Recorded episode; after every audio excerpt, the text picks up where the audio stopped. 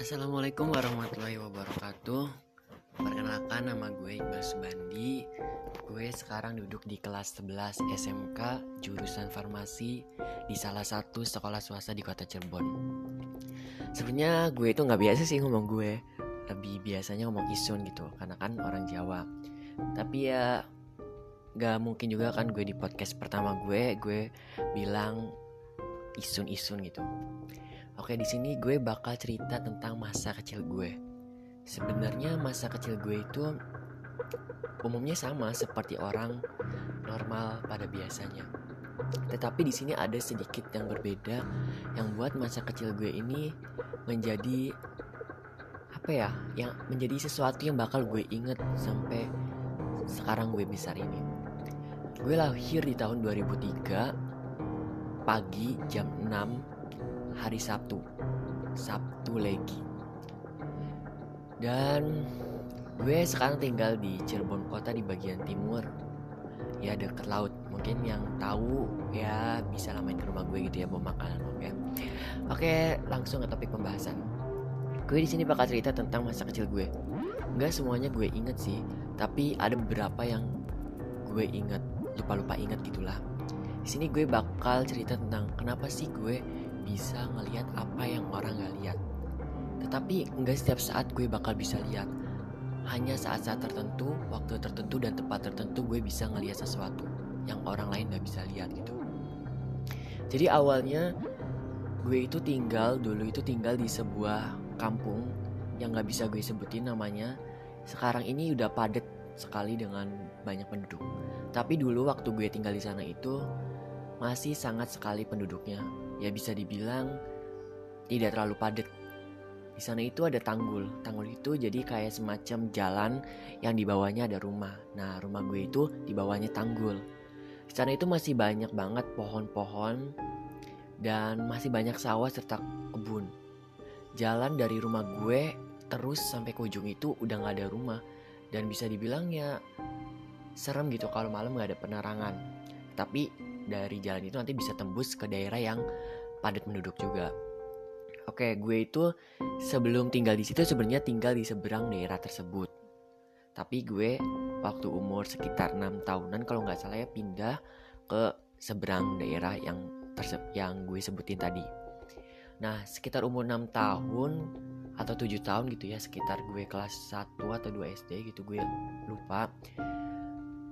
Awal itu gue hmm, gue itu sering banget waktu kecil ya ngelindur. Yang ngelindur ya lumrah mungkin ya bagi orang-orang. Cuman ngelindur ini berbeda gitu menurut gue. Nggak seperti biasanya.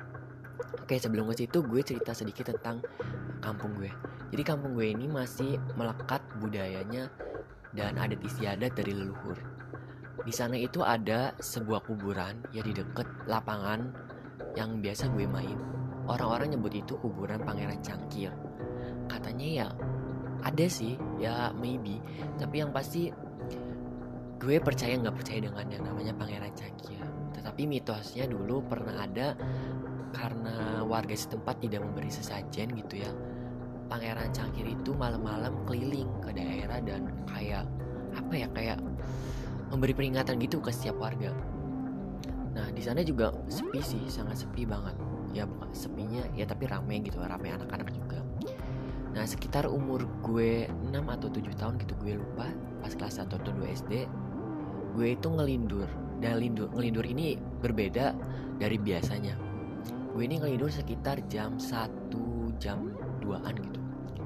Gue itu minta ke bapak gue untuk bukain pintu Karena di tanggul, di atas tanggul ya Ada sesosok anak kecil yang ngelambain tangannya ke gue dan ngajak main gue ya gue kaget sih. Gak sih gak kaget juga sih. Yang gak tau lupa. Pokoknya keadaan itu gue setengah sadar dan sadar. Tetapi yang pasti lebih spesifiknya gue itu sadar. Karena saat itu itu gue marah untuk minta dibukain pintunya gitu. Karena gue itu orangnya penakut. Ya penakut banget. Minta dianterin ke sana gitu. Mau main sama temen gitu kan. Cuma bapak gue itu bilang Main sama siapa? Gak ada orang gitu kan kata bapak gue. Ya gue gak ingat selanjutnya sih yang pasti gue itu dilarang dan terus disuruh tidur lagi Tapi anak kecil itu ya bisa dibilang seperti tuyul. Mukanya ya seperti manusia biasa, tapi ada yang berbeda dari dia itu. Tinggi dia itu lebih kecil daripada gue. Padahal gue itu udah kecil dulu. Wow. Nah, dari kejadian di situ gue itu perlahan ya aduh ini gila ya emang tukang es krim ganggu aja. Oke, kembali ke topik pembahasan. Sebenarnya dari kejadian itu gue mulai merasakan sesuatu sesuatu yang beda gitu. Nah, gue itu sering banget main ya guys di sana itu. Gue sering banget main seni eh, dari Senin maaf. Ya Allah salah tipe deh. Sering banget main dari pagi, siang sampai malam. Nah, gue itu orangnya alim banget dulu ya, punya tetangga. Tetangga ya, tetangga, tetangga dia itu yang ngajarin gue untuk jadi orang alim. Alim banget gue gila emang. Gue alim banget dulu. Nah, gue itu ada jarak dari masjid ke rumah gue itu lumayan jauh. Ada dua jalur yang harus gue lewatin yang bisa gue lewatin maksudnya ya. Jalur pertama itu lewat tanggul. Jalannya serem banget. Ya penerangannya nggak terlalu banyak masih kebun-kebun. Terus itu ada pos yang biasa ada orang mabok. Gila gue takut dong gue sebagai anak kecil. Apalagi ditambah yang rumahnya di daerah ujung itu cuma gue dan kebanyakan rumahnya itu ya dekat masjid tersebut. Nah jalur yang kedua ini sebenarnya ngelewatin rumah-rumah rame gitu. Tapi pas mau nyampe ke rumah gue itu harus ngelewatin tower Di mana banyak rumah kosong dan kebun yang sepi Serem banget. Gue itu kalau pulang gitu ya Sering banget minta teman untuk ngeliatin gue dan gue ngiprit jalan ke rumah. Gila Oke lanjut lagi Gue itu punya tetangga ya Tetangga Ya tetangga yang ngajarin gue untuk orang jadi orang alim Nah tetangga ini pernah cerita Dulu katanya itu ada orang yang tinggal di sini, yang tinggal di rumahnya dia sebelum dia. Nah, dia itu punya anak. Anak itu laki atau perempuan gitu gue lupa. Nah, waktu maghrib itu si anak sama ibunya itu suruh masuk karena udah maghrib. Mitosnya di sana itu kalau maghrib itu semua anak harus udah masuk dan gak boleh berkeliaran di luar rumah gitu. Nah, tapi anak ini ngebangkang gitu, nggak mau masuk, masih mau main gitu katanya kan. Akhirnya ibunya masuk duluan ke dalam rumah dan si anak itu diam sendiri di depan rumah pada saat maghrib. Nah katanya si anak ini tiba-tiba ngilang. Pas maghrib selesai ibunya keluar anaknya itu udah gak ada. Katanya sih dibawa sama wewe gombel. Wow, waduh serem sih. Ini gue sekarang itu lagi sendirian di rumah dan sebenarnya udah siang sih saat ini gue cerita siang hari, tapi kan tetap aja serem gitu gue merinding. Anjir. Oke, kembali ke topik tadi. Nah, si anak ini katanya itu dibawa sama wewe gombel. Nah, ibunya itu nangis. Sampai-sampai ibunya itu ngumpulin warga, terus mereka itu mainin uh, alat dapur di suara-suaring katanya supaya keluar. Tapi entah sih selanjutnya gimana gue nggak tahu karena uh, tetangga gue ini nggak cerita sampai full. Karena pada saat itu lagi ya lagi ngumpul rame-rame terus tiba-tiba disuruh makan gitu kan. Ya gitulah. Nah next gue selanjutnya itu sekitar bulan April ya di tahun berapa ya? Ya pokoknya masih di tahun itu yang di tahun pada saat gue bisa lihat anak kecil yang ngajak gue main pertama kali. Nah di bulan April itu ibu gue cuti. Oh ya gue cerita dikit ya. Gue itu punya satu kakak perempuan dan dua kakak laki-laki. Satu ibu dan satu bapak dong pastinya. Nah ibu gue ini kerja di luar negeri Tepatnya di Malaysia. Dari umur gue sekitar 3 tahun. Nah bapak gue ini yang ngurus anak-anak kerja juga sih sama. Nah ibu gue itu cuti pada saat itu di bulan April Nah di bulan April itu ulang tahun gue kebetulan. Wah enak banget gitu kan Ulang tahun gue lengkap keluarga gue. Nah di ulang tahun gue itu enak banget dong Gue dibeliin bolu, mainan Dan gue dibeliin tendo. Nah tendo ini lagi viral Apa ya lagi Pokoknya lagi rame pada saat uh, Zamannya gue dulu itu. Sampai sawer dong Wah enak banget kan Gue jadi raja pada saat itu. Oke selang beberapa waktu Setelah ibu gue cuti sekitar semingguan ya ibu gue itu dapat kabar kalau ibunya ibu gue, tepatnya nenek gue, itu meninggal dunia. Itu pas pukul 3, 3 malam. Ya, malam atau pagi lah pokoknya jam 3 itu ya. gue yang lagi tidur dengan enaknya dan dengan santai gitu ya dibangunin sama ibu gue semua sekeluarga dibangunin buru-buru karena nenek gue meninggal akhirnya gue sekeluarga pergi cepet-cepet ke tempat uh, rumah nenek gue. Rumah nenek gue itu cukup ya cukup jauh sih dari rumah gue. Nggak terlalu jauh juga. Rumahnya ini ya di sekitar apa ya nama daerahnya gue nggak bisa sebutin yang pasti di kota Cirebon. Eh enggak ma udah masuk ke kabupaten sih udah masuk ke kabupaten Cirebon nah di sana itu gue ngelihat nenek gue dimandiin dan dikain kafanin. Karena keadaannya itu masih gelap jadi nenek gue itu disimpan di ruang tamu. Orang orang-orang itu masih banyak yang datang dan ada yang yasinan nenek gue itu dikuburin sekitar jam 7 pagi. Gue karena masih ngantuk dan gue males banget gitu ya kalau tidur di ruang tamu serem gitu kan ya kali gue tidur sama pocongnya. Wah serem. Terus gue tidur di kamar nenek gue gue tidur dengan santainya tidur tidur dan tidur. Terus ke pagi pukul 7 uh, eh, nenek gue dikuburin. Setelah dikuburin gue ibu gue dan kakak gue satu orang nginep di rumah nenek gue gitu. Karena kan udah nggak ada yang jaga gitu kan. Ada sih saudara gue di depan rumah gue tapi kan yang nggak mungkin gitu harus stay di situ kan. Apalagi kan harus ngadain tahlilan. Gue tidur di situ ya di samping nenek rumah nenek gue itu ada kebun kebun punya nenek gue sendiri sih kecil tapi ya bisa lah untuk nanam-nanam uh, tumbuhan-tumbuhan gitu. Sekitar malam ketiga setelah kematian nenek gue gue pas malam ya nggak tahu sekitar jam berapa gue lupa. Dan kakak gue itu kalau nggak salah pada saat itu lagi keluar main kalau nggak salah main. Nah ibu gue itu lagi mandi di WC Nah gue itu di kamar nenek gue sendirian. Gue main PSP dong. Gila PSP baru anjir. Nah gue main PSP dengan santai. Nah di, di kamar nenek gue itu ada kaca Yang langsung nunjuk ke kebun tersebut. Kacanya itu gak ada hordeng Jadi bisa kelihat langsung gitu Keluar rumah.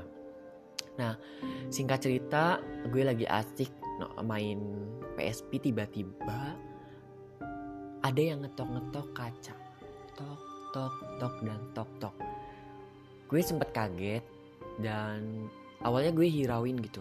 Karena gue asik dong main PSP ngapain sih gue uh, ngeladenin sesuatu yang nggak penting gitu kan. Akhirnya gue lanjut main PSP setelah lanjut main PSP tiba-tiba suara tok-tok dari jendela itu kedengaran untuk yang kedua kalinya. Dan akhirnya gue berani lihat dong. Dan pas balik badan gue lihat anjir gila. Gue lihat pocong gue lihat arwah nenek gue. Yang mungkin dia datang untuk ngasih uh, apa ya amanah untuk jagain kebun tersebut mungkin ya menurut gue gitu. Karena gue takut dan begitu panik gue lari dong langsung ke belakang ke WC dan gebrok gebrok WC ibu gue. Akhirnya ibu gue keluar dan ya gue sempat ya nangis dibilang nangis enggak sih cuma kayak orang takut gitu kan ya ibu gue ini orangnya percaya nggak percaya sama kayak gitu. Akhirnya ibu gue ya ngajak gue ke kamar lagi dan akhirnya diklonin dan uh, diklonin ya gitulah diklonin lah pokoknya tidur akhirnya gue. Nah singkat cerita cuti pun selesai. Ibu gue harus pulang lagi ke Malaysia. Sedih gitu rasanya gue harus kehilangan kasih sayang ibu gitu. Oke lanjut. Nah di rumah gue ini ada uh, warung guys. Warung ya nggak terlalu jauh sih dekat gue juga sering banget ya minta tolong gitu ke ibu warung itu supaya ngeliatin gue kalau malam gitu gue jajan ke situ. Kan gue takut orangnya.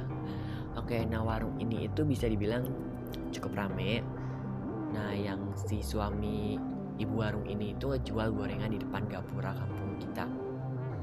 Nah suatu saat itu Astagfirullah ya Allah kaget dong Oke lanjut ya guys. Maaf tadi gue dengar sesuatu yang gak nyaman. Aslinya gue takut sih cerita ini gitu Tapi ya gue paksain untuk cerita Karena menurut gue ini cukup seru gitu untuk berbagi ke kalian. Oke kembali ke tukang eh, gorengan ya. Ya dia itu jualan gorengan di depan kampung Gapura kita. Suatu saat ketika dia pulang dari kampung Terus gue itu lagi jajan ya sama temen gue siapa gitu temen gue lupa lah gue. Pokoknya sama ya temen gue pokoknya temen gue. Ya pokoknya temen gue. Nah tiba-tiba gue itu nemuin tali pocong di atas gerobak yang jual gorengan itu. Anjir gak sih kaget. Ya kata mama gorengannya sih mungkin itu dari orang yang iri gitu karena tuh dia itu rame jualnya. Ya gue orangnya ya gimana ya pada saat itu gue ngerasa kayak nggak takut gitu. Akhirnya gue ambil itu tali dan gue lilit di pohon mangga dekat rumah kosong yang awal gue ketemu sama anak kecil itu. Nah setelah beberapa hari gue simpen di pohon mangga tersebut tali itu hilang. Gue kaget gue cerita ke teman gue tapi teman gue nggak percaya. Gila nggak coba? Ya mungkin karena gue masih kecil ya teman gue juga masih kecil pikirannya kan ya anak-anak gimana sih? Pasti maunya main-main dan main. Oke ya segitu sih. Sebenarnya masih ada lagi yang bisa gue ceritain banyak sekali sih. Cuma gue lupa-lupa inget gitu. Intinya pada sampai sekarang ini gue bisa ngelihat sesuatu yang orang nggak bisa lihat gitu. Tapi nggak setiap saat sih. Hanya waktu tertentu tempat tertentu dan suasana tertentu gue bisa lihat. Kadang gue ngerasa gimana ya takut gitu dengan keadaan ini. Tapi ya gue jalanin semampu gue sampai saat ini ya gue bisa uh, menikmati ini semua. Nah buat teman-teman emang sih cerita gue kali ini gak terlalu seram gitu. Karena kan gue belum cerita seutuhnya sampai uh, akhir ya. Gue bakal cerita di episode selanjutnya. Nah buat teman-teman yang mau komentar tentang podcast gue kali ini atau mau memberi saran bisa langsung DM ke Instagram gue aja at underscore. Pakai kayak guys jangan pakai ki oke? Okay? nah nanti gue bakal kenalin kalian sama teman-teman gue yang ya di SMK ini gue nemu bukan nemu sih ya kenal dengan teman-teman yang sama memiliki kemampuan termasuk sahabat kecil gue. Nanti gue bakal cerita sedetail mungkin. Akan uh, bertahap ya guys bertahap. Nah selain itu juga gue nggak bakal ngisi podcast ini dengan yang horor-horor terus. Gue bakal ngisi tentang pembahasan yang lagi viral atau sesuatu yang penting menurut gue Pokoknya kalian harus tetap dengerin podcast gue walaupun itu nggak jelas dan walaupun itu kecepetan. Gue itu orangnya sering banget ngomong cepet ya. nggak apa-apa. Oke, sans. Terima kasih. Dadah. Wassalamualaikum warahmatullahi wabarakatuh.